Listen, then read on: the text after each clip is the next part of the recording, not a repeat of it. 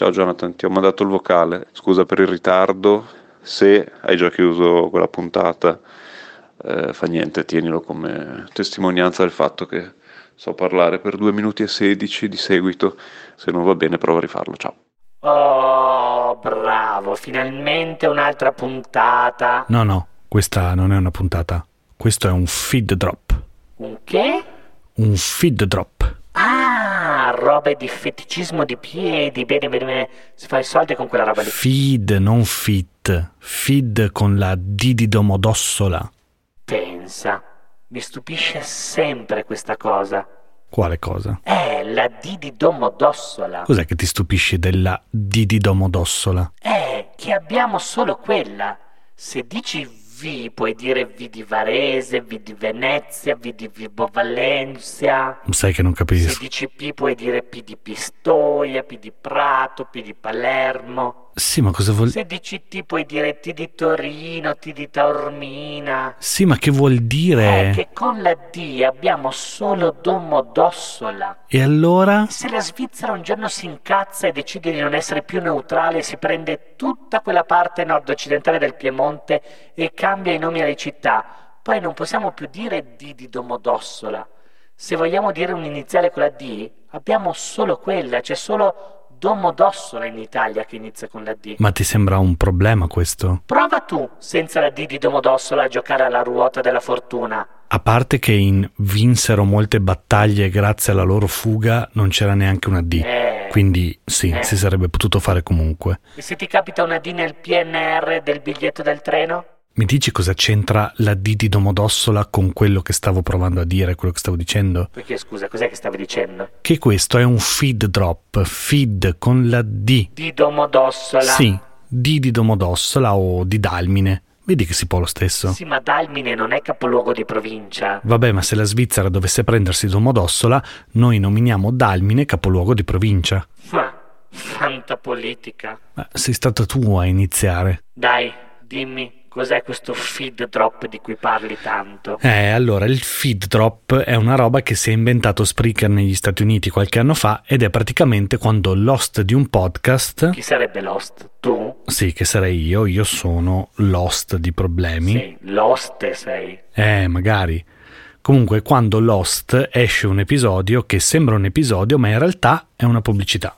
Ah, quindi questa è una pubblicità. Sì, stiamo uscendo un episodio che in realtà è la pubblicità di un prodotto. Una marchettona. Sì, una ADV. E viene pagato un sacco nel mercato, è un feed drop, perché facendo uscire una puntata apposta così, l'host si espone direttamente col suo pubblico, che è il suo asset principale. Sì, sì, vabbè. Ma chi la facciamo la pubblicità? Chi è che ci dà il grano? Ehm... Oh, che bello, dai, fammi sognare cos'è la Red Bull. No, no. Balenciaga, dai che sto già shakerando, tutatum, shakerando, No, tutatum. no. Dai, almeno la lavazza, la lavazza dà i soldi a tutti. Mm, no, è la pubblicità del libro. Del libro su Benito Mussolini? No, come Mussolini. Ma sì, dai, avrai scritto anche tu un bel libro su Benito Mussolini per festeggiare questo importante anniversario, no? No, ma guarda che io... Dai, Mussolini, il Duce, la marcia su Roma, il figlio del secolo, il capobanda, il piripiri, il pepepe. Ma no! Dai, che poi ci facciamo un bello spettacolo, il film, la docufiction, la fiction, il documentario, il podcast, il contropodcast, il podcast video, l'animazione. Dai, dai, dai, dritti No, no, no, su Mussolini, no, no, soldi no, no, appunto, ce ne sono già Mussolini. abbastanza di porcherie commemorative travestite da roba storica. Ah, niente, neanche qua per una volta che c'è un bel anniversario monetizzabile a cui gli italiani tengono tanto perché gli italiani vogliono sempre sentir parlare di Mussolini. Niente, ci perdiamo anche quell'occasione lì. Ah, e quindi, su che cosa l'hai scritto sto libro? Problemi.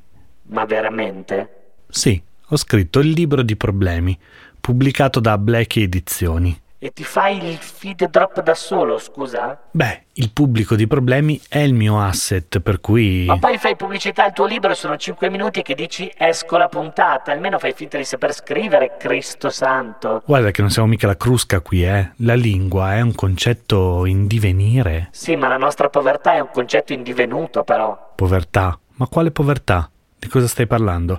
La povertà è stata abolita ufficialmente il 28 settembre 2018.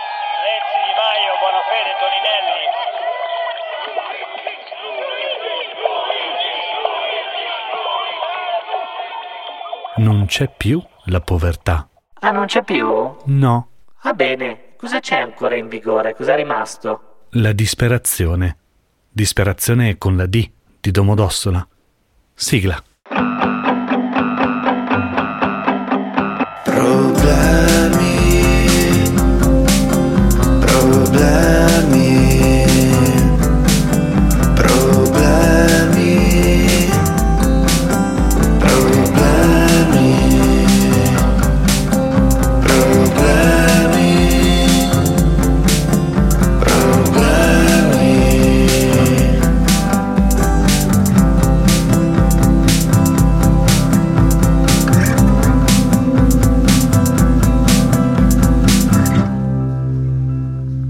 Insomma, in questa breve puntata, appunto giusto un feed drop, vi racconterò di questo libro che è uscito in libreria il 20 settembre 2022.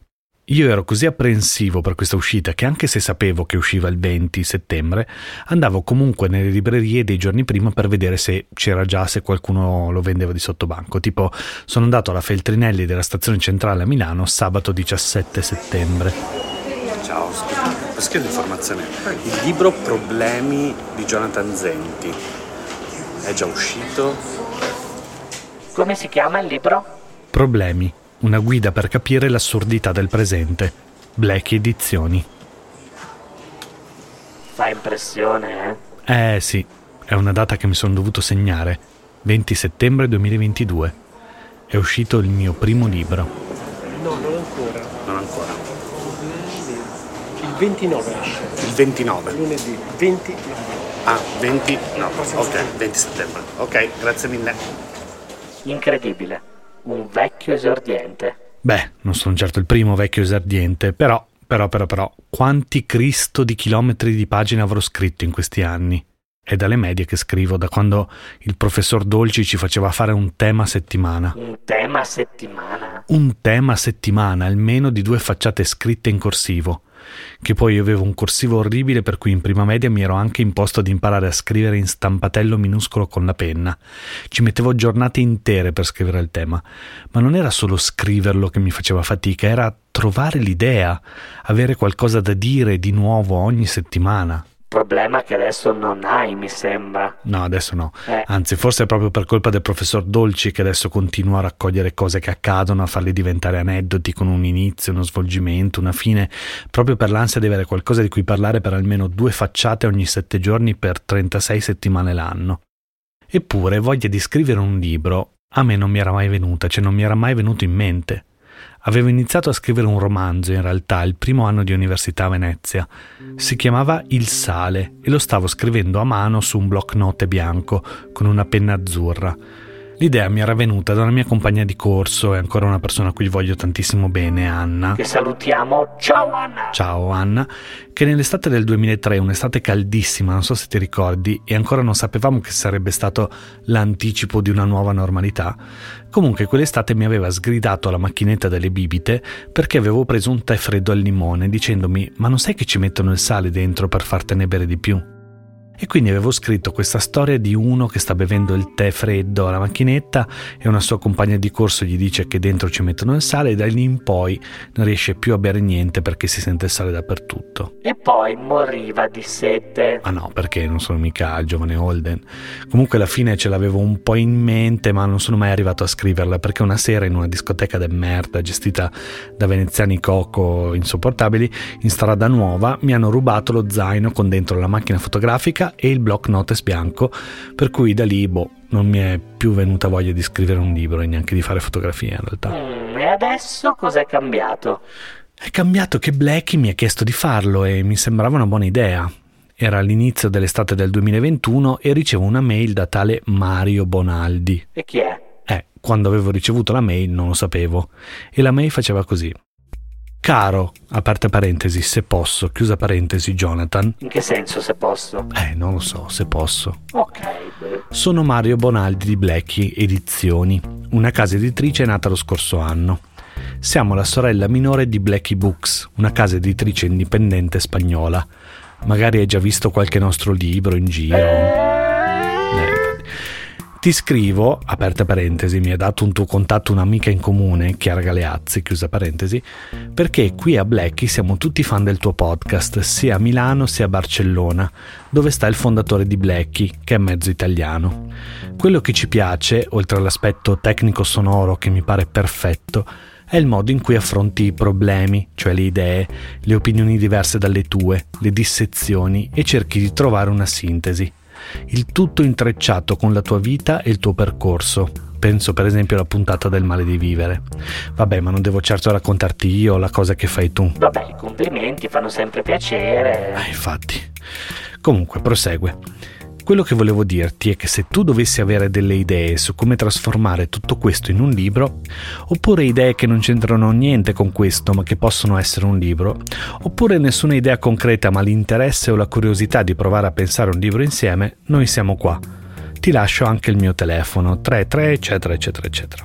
A presto, Mario. E tu cosa avevi? In che senso, scusa? Avevi idea di come trasformare tutto questo in un libro? Oppure idee che non c'entrano niente che possono essere un libro? Oppure nessuna idea concreta ma l'interesse o la curiosità di provare a pensare un libro insieme? Ah no, nessuna delle tre. Benissimo. E quindi? E quindi ho risposto. Ciao Mario, grazie mille della mail, soprattutto perché contiene molti complimenti che sono una cosa che apprezzo sempre tanto. Certo, conosco Blackie. Ma come? Anzi, ti dirò di più, la finanzio avendo comprato di recente il libro di Pietro Minto, dal quale imparerò finalmente come annoiarmi meglio. Avevi comprato il libro di Minto? Assolutamente no, non sapevo nemmeno che Minto avesse scritto un libro, pensavo scrivesse solo la newsletter. Sono andato a comprarlo dopo aver scritto questa mail che continuava così. Ti svelo una cosa segreta. In questo periodo di pausa delle pubblicazioni, che dovrebbe finire in estate, io e alcuni colleghi che stimo abbiamo lavorato all'espansione di problemi in altri formati e per altri mercati. Uno di questi è anche farne un libro e fare altri libri, insomma è uno scenario che sto esplorando e la tua mail arriva al momento giusto al momento giusto per smettere di scrivere balle. Io ora sono impegnato in due produzioni immortali che stanno per partire e non ho tempo nemmeno per dire che non ho tempo. Andrebbe bene per te se mi faccio risentire dopo il 7 di giugno? Grazie ancora e a presto. Almeno che eri impegnato, era vero? Sì, sì, stavo lavorando a Limoni di internazionale in quel periodo. Buon dai, almeno quello. E quindi com'è andata avanti? Eh, quindi niente, poi a giugno ci siamo visti in una libreria dove si beve. Non un bar dove si legge? No, no, una libreria dove si beve. Abbiamo ordinato un litro di acqua frizzante, c'erano Mario e Margherita. E chi sei stata? Eh, Margherita Romei, un'altra di Blackie. E lì a quel tavolino è nato il libro di problemi, cioè abbiamo deciso di fare il libro di problemi. Ah, bene. Sì, sì, dai. Eh. Mhm. Sì, eh. Vai avanti! Ma no, è che non ho molto altro da dire. Ma come? Cioè, sì, mm, mi sono messo lì, mm, l'ho scritto, ho lavorato gomito a gomito con Dario Falcini, che è stato il mio editor. Io lo scrivevo, gli mandavo i capitoli, lui li segava togliendo un terzo delle mie parentesi illeggibili, poi me lo rimandava, io glielo rimandavo. Così, ecco. Ma come così, ecco? Dici qualcosa di gustoso, facci venire voglia! Di gustoso, è un libro, eh, non è mica parapendio con la tutelare, cosa vuoi che ci sia di gustoso? Vabbè, ma di qualcosa che poi uno gli venga anche magari voglia di andare a comprarlo. Stiamo pur sempre facendo un feed drop, Jonathan Zenti, tipo, boh, di cosa parla sto libro? Beh, parla di problemi, in particolare dei problemi di cui ho parlato molto in questi ultimi due anni e mezzo con i problemin su Instagram. Le cose per cui io mi arrabbio, per cui ci arrabbiamo e non sappiamo bene perché, le cose che non si possono risolvere con una carrellata di card, quelle cose lì. Ed è diviso in tre parti. La prima parte sono i problemi tradizionali, analogici, quelli che probabilmente avevano anche i nostri nonni. Tipo? Tipo, tipo? Eh, tipo problemi con il genere, con le relazioni tossiche, con il conflitto, con il potere. Ma secondo te i nostri nonni avevano problemi con queste robe qua? Secondo me avevano problemi con la polenta. Tipo. Sì, per dire che sono quelli tradizionali di tutti, dei rapporti tra le persone, perché poi la seconda parte invece è più legata ai problemi digitali. Ah, problemi con JavaScript. Ma no, problemi con l'attivismo, col vittimismo, con l'esposizione online, con le domande. Mi diventi sempre più criptico. Eh? E poi si chiude con un po' di problemi con noi stessi, quando noi siamo l'altra persona con cui entriamo in relazione problemi con la terapia, problemi con il corpo, problemi con l'altra persona. Ma a Blackie è andata bene che tu scrivessi queste cose, perché non era esattamente quello che loro ti avevano chiesto. Eh, guarda, Mario Bonaldi di Blackie la mette giù così. Quando abbiamo ricevuto le prime pagine del libro di Jonathan, ci siamo resi conto che sì, non volevamo una versione sputata del suo podcast, volevamo qualcos'altro, ma non sapevamo cosa aspettarci. E quello che è arrivato, sì, ci ha un po' spiazzato, perché in effetti era una versione molto più personale e intima di problemi, o quantomeno così sembrava, senza appunto tutto il virtuosismo tecnico e tutto quel gioco delle seconde voci. Veniva fuori una cosa molto più intensa e molto più personale, che quasi sconfinava con il memoir almeno in alcuni passaggi, e però ci piaceva, così appunto abbiamo cercato di dargli delle dritte su come far sì che questo libro fosse al tempo stesso un'esplorazione in profondità della psiche di chi scrive, ma anche una, una sorta di manuale in cui il lettore potesse rispecchiarsi e pensare ai propri problemi, al proprio posto nel mondo attraverso la disamina così intensa del, dei problemi di, un, di, una persona sola, che è Jonathan Zenti. E in realtà, a pensarci bene, le, la prima cosa che abbiamo ricevuto da lui è stata l'introduzione, in cui abbiamo dovuto cercare di arginare la sua tendenza alla divagazione, di cui lui parla anche nel libro, ma poi a partire dal primo capitolo, quando abbiamo ricevuto quello in cui parla di saponetta abbiamo capito subito che il libro stava andando nel, nel verso giusto.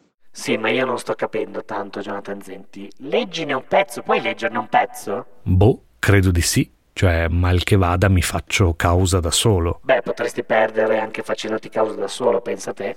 Allora, vediamo. Beh, Intanto qui nel feed drop di questo podcast non si vede, ma devo dire che la fattura del libro è proprio di qualità, bisogna... Eh sì, eh sì bisogna sì, dire sì. a gran voce che quelli di Blackie fanno proprio un bel lavoro di cura del feticcio. Ah, Copertina rigida, Eh... materiale piacevole al tatto, colori moderni ma non stucchevoli. Il titolo è scritto in questo bel aranciolino Decathlon che adoro, un bel font, cioè bello, proprio un bell'oggetto da tenere sul comodino. Sì, ma se ne parli così sembra un tagliere. Dai, leggi qualcosa per favore, grazie. Allora, c'è un passaggio dal primo capitolo.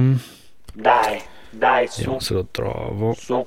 È il capitolo sul genere che mi piace molto e mi piace anche molto leggerlo ad alta voce. Quindi leggo questo. Il capitolo fa così. Era il 1991 e io ero alla fine delle elementari. Durante l'inverno era uscito La Sirenetta della Disney. La maestra Anita si era impuntata che voleva fare un balletto, oggi si direbbe una coreografia, in cui io e la mia compagna di corso Arianna avremmo dovuto rifare la scena del laghetto con il principe Eric e Ariel in barca sulle note della canzone cantata dal granchio Sebastian che continua a ripetere baciala baciala baciala. Io avrei dovuto essere il principe Eric e Arianna sarebbe stata Ariel.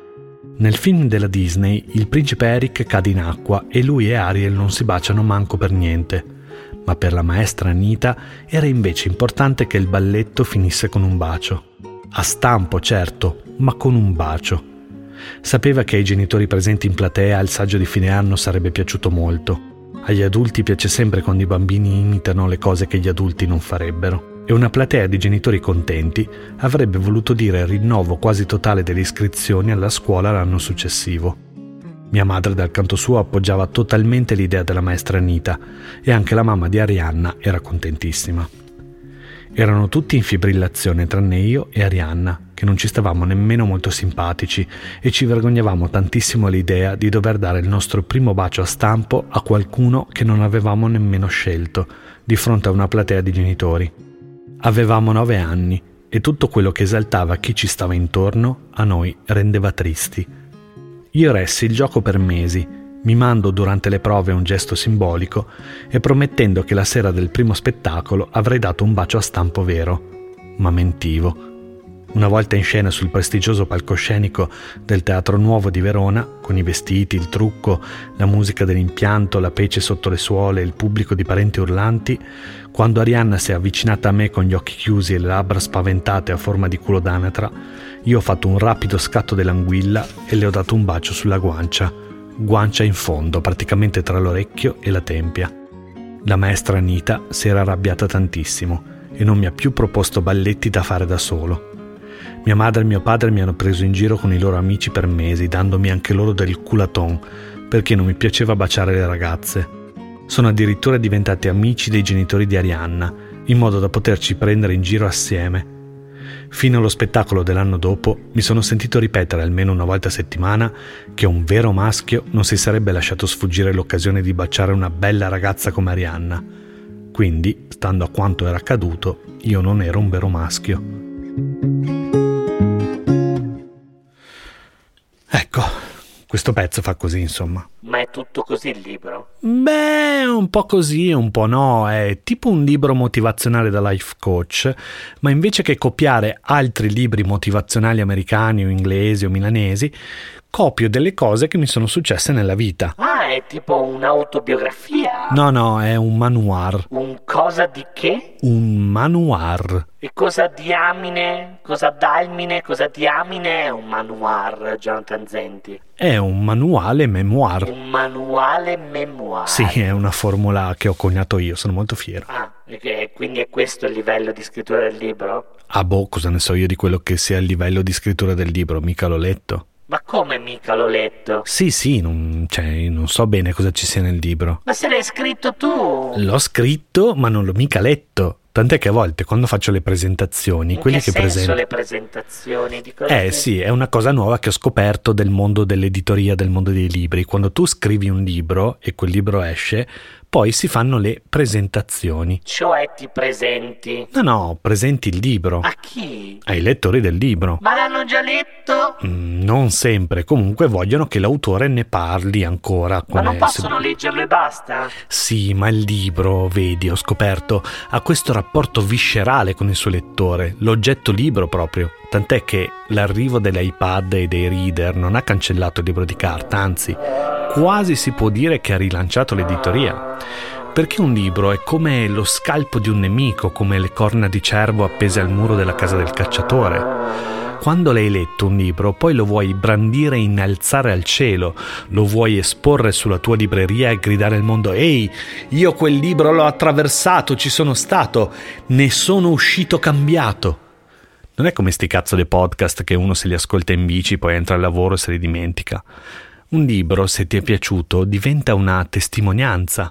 È per questo che si fa quel rito molto religioso del firmacopie. Il firmacopie. Sì, anche se il mio in realtà è un timbracopie. Dai, spiegami, non so niente di libri io, per favore spiegami sta roba. Mm, allora, ok, tipo, quando ho fatto la presentazione a Conegliano, no? Eravamo io e Margherita di Blechi e andavamo a fare la presentazione del libro di problemi appunto a Conegliano, in provincia di Treviso, alla libreria Tra le righe.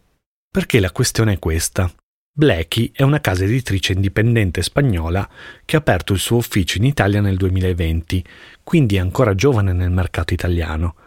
Allora andiamo insieme alle presentazioni, così io mi faccio conoscere da quelli che comprano il libro.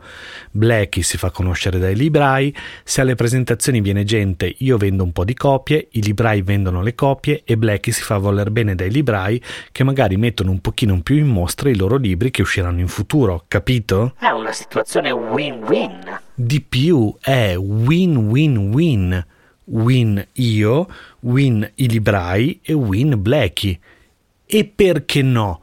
Win anche per l'Italia, perché vogliamo dirlo, quanto bella è l'Italia, quanto bello è questo paese, cioè fare le presentazioni mi ha portato in giro per dei luoghi meravigliosi che non sapevo nemmeno esistessero.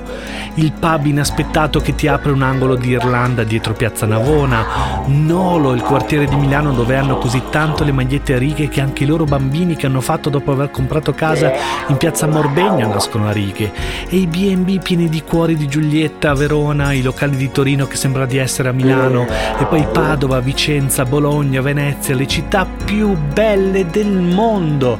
Trento era così bella che ho lasciato là il caricabatterie del computer e poi Campo San Piero dove ho visto il primo disco pub d'Italia, un angolo di antico Egitto pieno di faraoni tra le curve a gomito della pianura padana.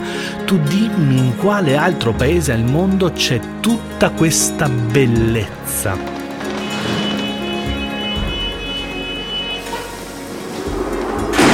Tant'è che quando siamo arrivati ad esempio a Conegliano, anche Margherita Romei di Blackie è stata immediatamente travolta dalla bellezza del luogo. Guarda che bel posto che Conegliano. Oh. Avresti mai detto? Ma io non sapevo neanche dell'esistenza di Conegliano. Sta registrando, eh Mario? No, Stai attenta a quello che dici che la proloco potrebbe... no, infatti mi spiace moltissimo Proloco. Proloco di Conegliano, mi spiace un casino. Quindi è la tua prima volta a Conegliano? Sì. E qual è la tua prima impressione? Un ottimo foliage. Un ottimo fogliaggio, pur essendo un giugno di ottobre. Esatto, un ottimo foliage offerto al Nonostante... castello di Conegliano. E quindi niente, le presentazioni stanno funzionando così. Noi arriviamo in un posto, Noi chi? eh, io e Margherita o Maria Flora di Blackie e ci guardiamo un po' intorno, andiamo nel B&B dove dormiremo L'Accademia. Cos'è sta roba? Forse è qua sotto questo portico. sì, bravo. Grazie. Rooms, mezzo sale. mi faccio la doccia per lavare via l'ansia e rendermi minimamente presentabile e poi ci ritroviamo una mezz'oretta prima della presentazione che andiamo in libreria. A Conegliano appunto la libreria si chiamava Tra le righe Riccardo, ciao, piacere, piacere mio. Ciao Jonathan. Ciao, Bello. Riccardo. Jonathan. Antonio è il ragazzo che lavora con noi e Alberto. Siete già sentiti. Che- che Vi siete già sentiti.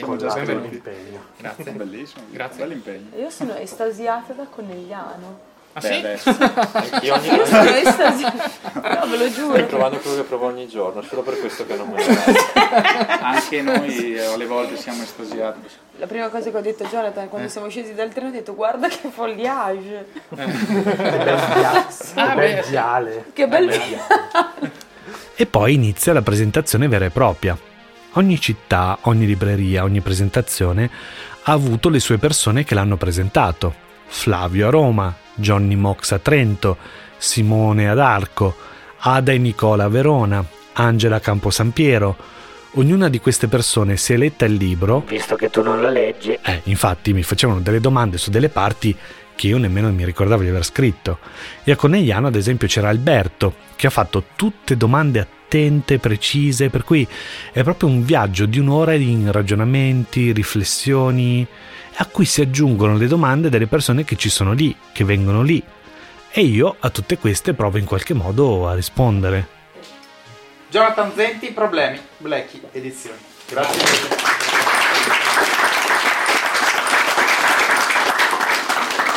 Adesso c'è tutta la liturgia, firma copie, tutto. Ma davvero non avete nessun'altra domanda?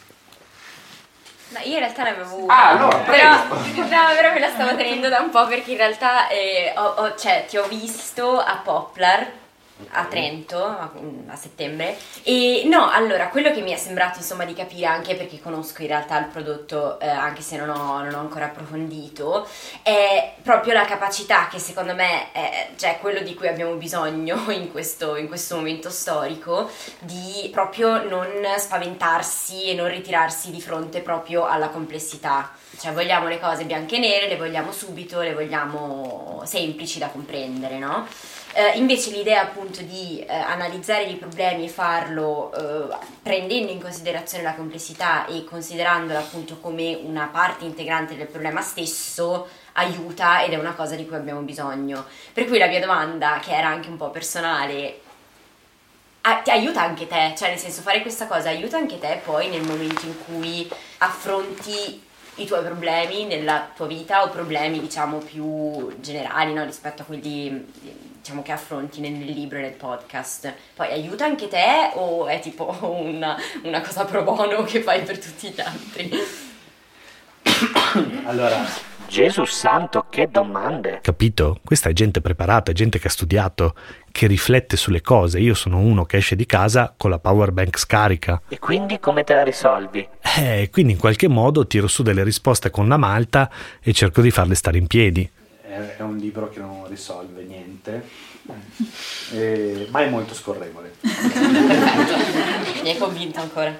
Quello di cui parla il libro non è come uscire dai problemi, come risolverli, come eliminarli, ma è come stare nei problemi, cioè come starci dentro senza che appunto, come, come dicevi tu, ci spaventino e ci sembrano insuperabili. E questo succede anche nelle cose molto banali, tipo a volte ci possono essere dei problemi sul lavoro di un lavoro tutto, in cui tutto sommato stiamo bene, ma che ha dei problemi al suo interno, per cui la soluzione non è per forza andarsene eh, la soluzione potrebbe anche restare lì. La soluzione potrebbe restare lì? Eh, mi sa che era la soluzione potrebbe essere restare lì. Cioè non dici neanche tutte le parole quando rispondi. Eh, non è semplice, non è semplice, mi distraggo.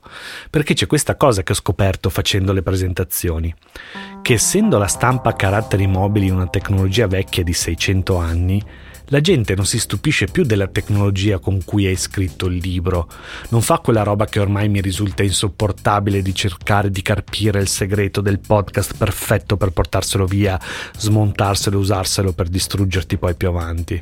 Aspetta, aspetta, aspetta, aspetta che non sto capendo di nuovo. Eh, allora, io da quando ho cominciato a fare audio, podcast, eccetera, io mi sono sempre occupato di relazioni. Di relazioni? Sì, di relazioni umane dal 2007, per 15 anni, io ho raccontato in audio storie che hanno a che fare con le relazioni umane. Eh? Oh, mai una volta che mi avessero chiesto di parlare di relazioni umane. Mai. Stavo due mesi a Longarone per entrare nelle vite delle persone che sono cresciute nella valle del Vaionte dopo la strage, altri due mesi a scriverne, tre mesi a montare e poi quando il documentario usciva le persone mi chiedevano ma che microfono hai usato? Eh, ma le musiche? Oh ma l'hai messo anche su Spotify? Oh ma tu hai pagato i diritti delle musiche? Esatto, mentre adesso con un libro che parla di relazioni umane le persone che fanno le presentazioni finalmente mi chiedono di relazioni umane. Non mi chiedono, oh ma come è composto la lega di piombo per i caratteri mobili? Quindi ho capito che la specie umana ci mette circa 600 anni a digerire una nuova tecnologia. Quindi tra 600 anni potrei andare a fare i podcast. Eh, forse sì. E poi la presentazione finisce. Eh no, appunto, dopo la presentazione c'è il momento che preferisco, che è quello del timbracopie. Il timbracopie? Sì. Ah già, il timbracopie. Di solito nel mondo dei libri c'è il firmacopie, cioè l'autore sta lì e presenta il libro. Alcuni fanno una firma con la dedica, tipo a Giovanna e poi la firma dello scrittore. Anche perché ci sono degli scrittori, tipo qualche settimana fa ho presentato il libro di Dario Begnardi. Eh? Hai presentato il libro di Dario Bignardi? Eh sì, è una cosa di cui non sono ancora pronto a parlare. Comunque, eh. da lei andava gente con 4-5 copie, uno per la Marta, uno per il Giovanni. Quindi al posto di quegli scrittori lì, anch'io farei una firma e via. Ma siccome ho ancora un numero governabile di lettori, io mi metto a fare una piccola dedica usando un timbrino alfabetico e poi metto una frasetta dedicata, un po' come fa Zero Calcare con gli armadilli, solo che il mio armadillo è scrivere di un problema della persona che ho davanti e per sapere che problema ha ci devo parlare.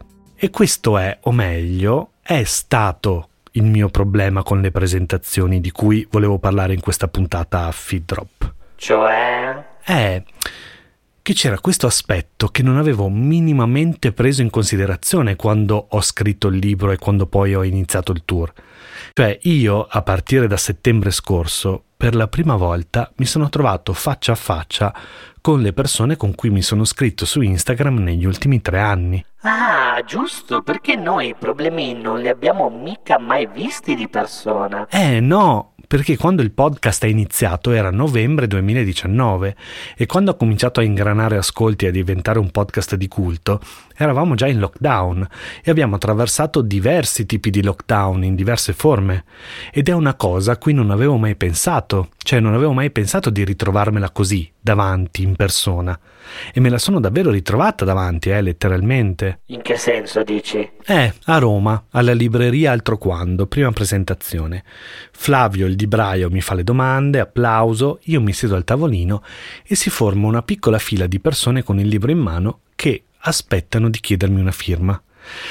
Mi sa che la terza persona che si era presentata, mentre le chiedevo il nome per farle la dedica, mi ha detto che lei era rimasta molto segnata dal lockdown, che si era chiusa in se stessa e che aveva smesso di parlare con le altre persone.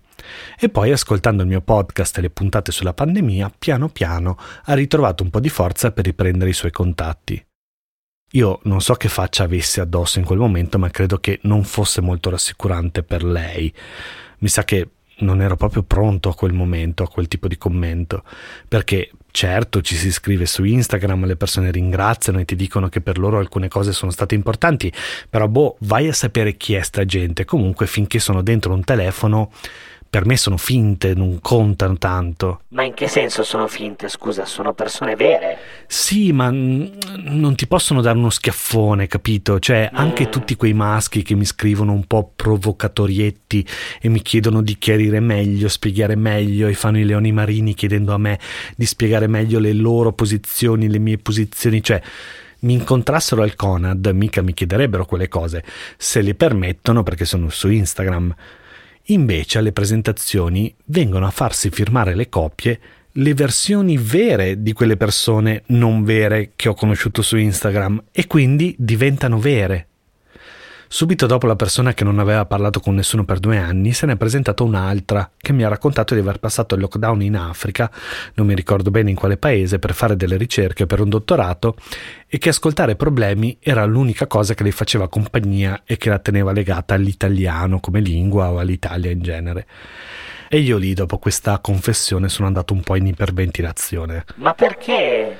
Eh, perché io non sono Osho, capito? Ma guarda che quelle persone mica vogliono Osho, cioè sta a te decidere se essere Osho o se essere una persona con cui loro possono interagire, con cui possono parlare. E eh, infatti è quello che ho pensato dopo, perché subito, appunto, finita la presentazione, volevo anche proprio smettere di fare il timbracopie. Ne ho parlato con Margherita e lei mi ha detto che non era comunque un'opzione, cioè facevamo tutto questo sbattimento delle presentazioni perché le persone poi si comprassero il libro in libreria su cui farsi fare la dedica. Per cui dalla presentazione dopo ho deciso di fare qualcosa di diverso, cioè ho deciso di ritualizzare quel momento. Cioè, se incontro emotivo deve essere tra me e i problemin, allora lei facciamolo, abbracciamolo, facciamoci travolgere da tutto quello che vogliamo dirci e abbiamo voglia di dirci. Per cui chi vuole farsi timbrare la copia viene da me, si siede, mi dice chi è, cosa fa nella vita, come sta e ci prendiamo qualche minuto per conoscerci e parlarci. E com'è andata? Eh, per me almeno molto molto molto meglio. Eh. Cioè, certo si crea un po' di coda, le persone devono aspettare, ma almeno quel momento in cui ci troviamo io e la persona che vuole farsi firmare il libro ha un senso. Eh. E comunque non sono le 13 ore di zero calcare. A Bologna, ad esempio, si è presentata una delle mie illustratrici preferite, che si chiama Noemi Vola, che disegna molto bene dei vermi, e io le ho rovinato la sua copia di problemi con un disegno orrendo, un mega verme gigante, e lei mi ha dato un suo libro che io non conoscevo, dicendomi che lo aveva disegnato ascoltando problemi, e quindi insieme ci siamo ricordati di quando in pieno lockdown ci eravamo fatti un lunghissimo tunnel di stories, e poi ci siamo abbracciati, ci siamo un po' commossi, mossi ed è stato un momento di vita con la vita dentro che in qualche modo ha sconfitto questi tre anni di esistenza inscatolata con le emozioni sballate, la lontananza e tutta questa cognizione, questo senso del tempo alterato. Cioè durante le presentazioni accadono dei momenti di vita per come la vita dovrebbe essere e anche a Conegliano è andata così. Si è presentata ad esempio Paola con la quale mesi e mesi fa su Instagram avevamo avuto un dibattito sulla presenza della crema cotta nelle girelle all'uvetta. Eh, politica internazionale qua. Scherzi, guarda che sono queste le cose serie. Comunque si è presentata con un sacchetto pieno di girelle all'uvetta fatte da lei. Io prima ne ho fatte mangiare un paio a Margherita di Blackie per vedere se erano avvelenate e poi le ho mangiate io ed erano buonissime. Grazie. Grazie a te. Ci vediamo. Ah, domani ti dico com'è, com'è andata. Sì, eh, purtroppo c'è poco zucchero perché. No, va bene poco zucchero, a me piace poco zucchero. A me piace la panna. A te piace la panna? Mm. Come ti chiami? Chiara. Ma Ti se- ti la chantilly? Sì. Anche a me piace molto la chantilly. Non volevo dirlo a Paola. Cosa fai Chiara? Cosa faccio? Um, E poi appunto ci si conosce con le persone conosciute su Instagram, tipo Serena, che era una che aveva l'anno scorso il wrap up di Spotify identico al mio, tutto pieno di Taylor Swift e quella roba lì. E quindi le ho fatto la dedica con una citazione da una canzone dell'ultimo disco di Taylor Swift che era appena appena uscito. Oppure Luciano, che non conoscevo per nulla, ma che lui conosceva me. Ciao. Luciano, Cosa fai Luciano? Io sono sviluppatore software, cioè io mi occupo di retine orali per riconoscimento di immagini, roba molto più complicata di quanto io sia capace di fare, insomma. L'importante è che credano che tu lo sappia Sì, fare. sì, il mio capo ci crede un casino, io riesco a farglielo credere sempre di più. Comunque io ti ascolto andando a lavoro Mhm.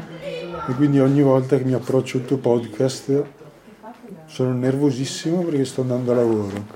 In più dico, bene, adesso giro il coltello nella piaga, mi ascolto un po' di Jonathan Zenti, così mi fa rianalizzare tutta la mia vita ancora di più. Bene, non vedo l'ora di ascoltare la nuova puntata e Adesso farò, tra un po' farò una puntata sulle presentazioni, quindi potresti esserci anche tu. Speriamo di no, ma in realtà speriamo di sì. Speriamo di sì. Così ti senti mentre vai al lavoro, ti incazzi con te stesso. Vuoi farti firmare un sacchetto? Così poi metti il libro nel sacchetto. Sono finiti i libri, Marghe, per cui sto facendo la copertina per che loro non sono riusciti a comprarlo. E questa è la loro copertina personalizzata. Bellissimo. Questo veramente è l'opera che supera l'opera. Ok, ma c'è una domanda che rimane ancora aperta, senza risposta. Eh, quale? Un grande mistero al quale da mezz'ora giri intorno senza affrontarlo. Eh, ho capito. Cosa? Qual è? Jonathan Zenti, sto libro, com'è? Eh, che ne so, te l'ho detto, io mica l'ho letto. Eh, perché sai, è quasi Natale, magari uno pensa anche a fare un regalo. Eh, io appunto non te lo saprei dire, poi l'ho scritto io, eh, non lo so bene, bisognerebbe chiederlo a chi l'ha letto. Nicola, ad esempio, mi ha mandato questa mini recensione. Ciao Jonathan, ho appena finito di leggere il tuo libro, penso che sia un bel libro. E la cosa figa è che per me è stato un audiolibro, perché mentre leggevo le pagine sentivo la tua voce. Può sembrare una cazzata, però tutti i libri che leggo in genere li leggo con la mia voce, sono meno fighi, non so, non so come spiegarti. Mi ha fatto molto riflettere, mi ha fatto porre delle nuove domande e mi ha fatto venire molta voglia di ascoltare quelle due ore e venti su Ilaria. Ciao, grazie. Due ore e venti su Ilaria, che vorrà mai dire? Eh, mistero, mistero, bisogna leggere il libro per capirlo. Comunque Nicola è chiaramente un problemin, per cui sentiva la mia voce mentre leggeva il libro, eccetera. C'è anche però chi ha letto il libro senza sapere niente del podcast, come ha fatto Anna, per esempio. Ciao Jonathan, devo confessarti che ehm, prima di comprare il tuo libro non sapevo chi fossi, non conoscevo il tuo podcast che ho iniziato anche ad ascoltare e ho comprato il tuo libro, non ho neanche letto il titolo, non so perché mi ispirava il fatto che avesse la copertina rigida, che fosse un po' diverso dagli altri anche come formato eccetera, lo apro, leggo l'esergo e lo chiudo e dico ok lo prendo. Non l'ho ancora finito, lo trovo geniale, mi, mi sta piacendo tantissimo, lo trovo mm, scomodo, mm, attualissimo, eh, però cioè, mm, mi spaventa un po' perché sono mo- d'accordo con tutto quello che dici, quindi è come leggere i miei pensieri. Apprezzo molto il filo conduttore che tieni a, comunque a enfatizzare della tua eh, non volontà di porre etichette. Secondo me quello è il tema più, più forte e, e più attuale. Poi non mi era mai capitato di ridere proprio rumorosamente, non solo nella mia testa mentre leggevo un libro, mentre i tuoi capitoli mi fanno sempre spaccare dal, dal ridere oltre che a riflettere, ovviamente. E quindi niente, hai chiesto una recensione inesorabile e questa è per farti i miei complimenti. Vabbè, però qui mi stai facendo un cherry picking, cioè stai scegliendo solo le recensioni positive. No, no, non ti preoccupare, ci sono anche le stroncature. Senti ad esempio come la pensa Federico. Ciao John Zazan. Personalmente trovo che più o meno tutti gli altri podcast siano tenuti da persone che credono di avere qualcosa di importante da dire e da condividere col mondo, ma in verità non ce l'hanno. Problemi? Al contrario, è un podcast denso e saliente per me. Tratta argomenti che sono molto contemporanei e attuali, con una forte impronta personale. Però al contempo dà spazio anche ad altre persone. Non si parla addosso, riflette su di sé, sul mondo, ma lo fa tramite gli altri. Il libro, però, eh, mi ha lasciato con la stessa impressione degli altri podcast. Cioè, per quanto alcune considerazioni siano molto interessanti, le abbia trovato molto precise e um, mi abbiano dato spunti di riflessione su cui uh, approfondire, anche con altre persone, per esempio riguardo l'evoluzione industriale o la questione dell'identità di genere. Per il resto mi è sembrato un po' eh, un poco più di un rant, un, un lamento sul mondo. Ho sentito un po' la mancanza di quella grande orchestra di tutti gli strumenti che di solito ritrovo nel podcast. E quel collage di voci, pensieri, parole eterogenei che insieme costruiscono qualcosa di molto più grande. Il libro non me la sento di consigliarlo. Probabilmente in questo caso mi sentirei più di dire era meglio il podcast. Olè, finalmente un po' di onestà. Luigi, Luigi. Luigi.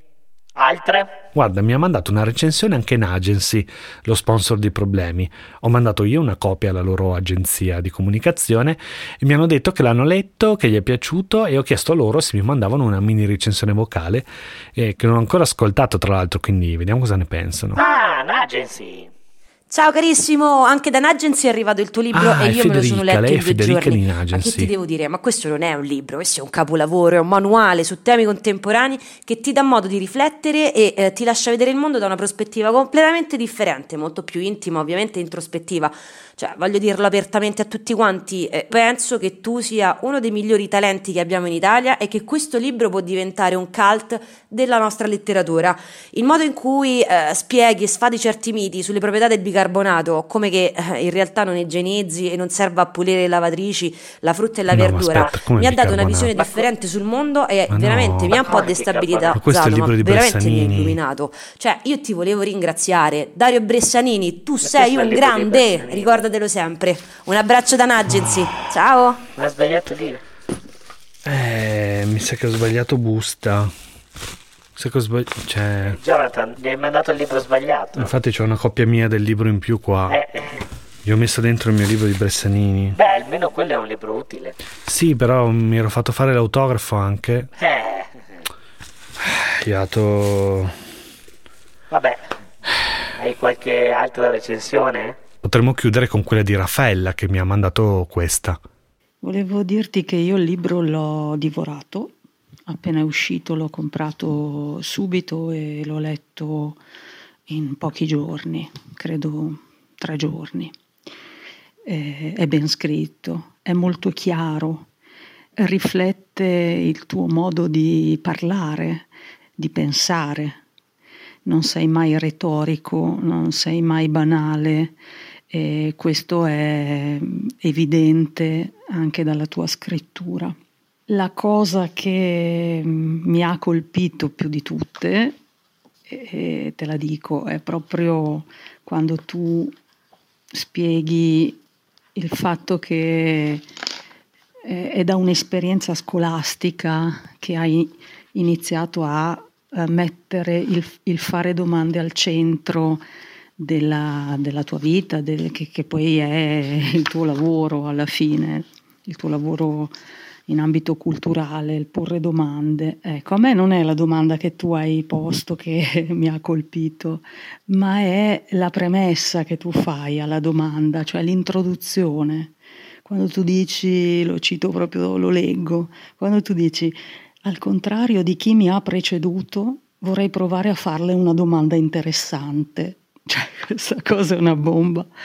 Cioè, questa cosa quando ti ho immaginato, no? Tu, ragazzino, diciottenne, non lo so, col coraggio di fare questa introduzione, di, di, fare questa premessa quando prima di te avevano parlato docenti, eccetera, avevano fatto domande articolate e tu fai questa premessa. Ecco, volevo solo dirti che per avere il coraggio di esordire in questo modo significa che eri già una personcina un po' speciale. Ecco, volevo solo dirti questo. Concludo questa mia eh, audio recensione con una domanda che ti pongo, che è questa. Ma perché Francesco Costa non parla mai, non suggerisce mai i tuoi podcast? Ciao. E su questa grande domanda potremmo chiudere questa puntata. Sì, mi sembra il momento più adatto. Anche perché la risposta è abbastanza ovvia.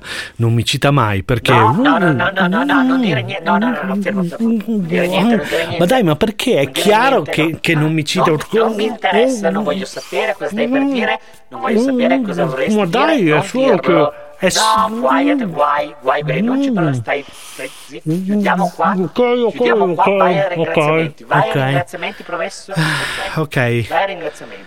Oh. Allora, avete ascoltato una mezza puntata di Problemi, un podcast fatto male da una persona fatta male. Il podcast fatto male è Problemi, la persona fatta male sono io, Jonathan Zenti.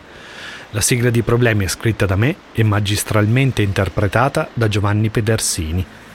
Il logo di Problemi e il visual design sono di Cecilia Grandi, a.k.a. Tutto Tonno.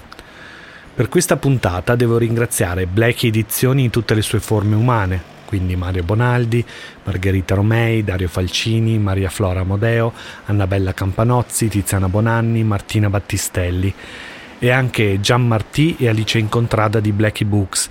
Ringrazio anche Barbara Negrini e Elisa Beretta di Tila per essere state al mio fianco in questa impresa.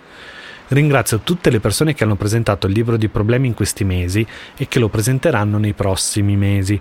Se vi nominassi tutti, la gente si sparerebbe su un piede e comunque ne dimenticherei qualcuno. Voi sapete chi siete. Grazie mille. Problemi è reso possibile grazie al supporto di Inagency, l'agenzia di comunicazione più folle che ci sia, talmente folle da supportare appunto questo podcast. Ed è possibile poi grazie ai generosissimi problemate, i sostenitori di Patreon, che tolgono tacche ai loro caloriferi pur di garantire l'esistenza di questo podcast. Se vuoi anche tu diventare un problemate e sostenere questo podcast indipendente che non deve chiedere il permesso a nessuno per essere quello che è e per dire quello che dice, vai su patreon.com slash problemi e sostieni il progetto che, vi anticipo già, dal 2023 avrà nuove e sorprendenti diramazioni. In molti mi hanno scritto dicendomi però che Patreon è troppo complicato, che preferirebbero fare delle donazioni una tantum quando possono. E allora ecco che c'è il nuovo big cartel di problemi, cioè sono arrivate le nuove magliette. La maglietta gialla stagione 2 e una nuova maglietta bianca in edizione limitata disegnata da No Comics. Quindi potete già ordinare da ora i vostri regali di Natale marchiati problemi. Se volete usare il merchandise per supportare problemi, sappiate che, tolte le spese, pagate le tasse, pagato equamente chi deve essere pagato, l'ammontare di quella che sarebbe la donazione di ogni maglietta acquistata è di circa 5 euro. Sappiatelo così sapete quanto donate quando comprate. L'indirizzo è bigcartel.com slash problemi, ma se vi viene più comodo potete cercarmi su Instagram come John Zazan, andate nella bio, c'è il link tree, c'è il link direttamente al negozio eh, di magliette di problemi. E una volta che mi avete cercato su Instagram come John Zazan, ricordatevi anche che potete mandarmi il vostro vocalino problemino in cui mi raccontate di un vostro problema alla nuova puntata ci sto già lavorando, sarebbe molto bello pubblicarla per le festività queste natalizie che vengono, visto che è una puntata un po' grinciosa. Mm, grinciosa? Sì, parleremo un po' male di alcune persone. Interessante, interessante, interessante. Intanto, grazie di aver ascoltato fin qui, a presto. Senti Jonathan, non mi è venuto un dubbio. Quanto dovrebbe essere lungo un feed drop? Bah, due o tre minuti al massimo. Ah, ok. Devo, devo aggiungere altro? No, no, lascia stare. So benissimo, so benissimo tutto.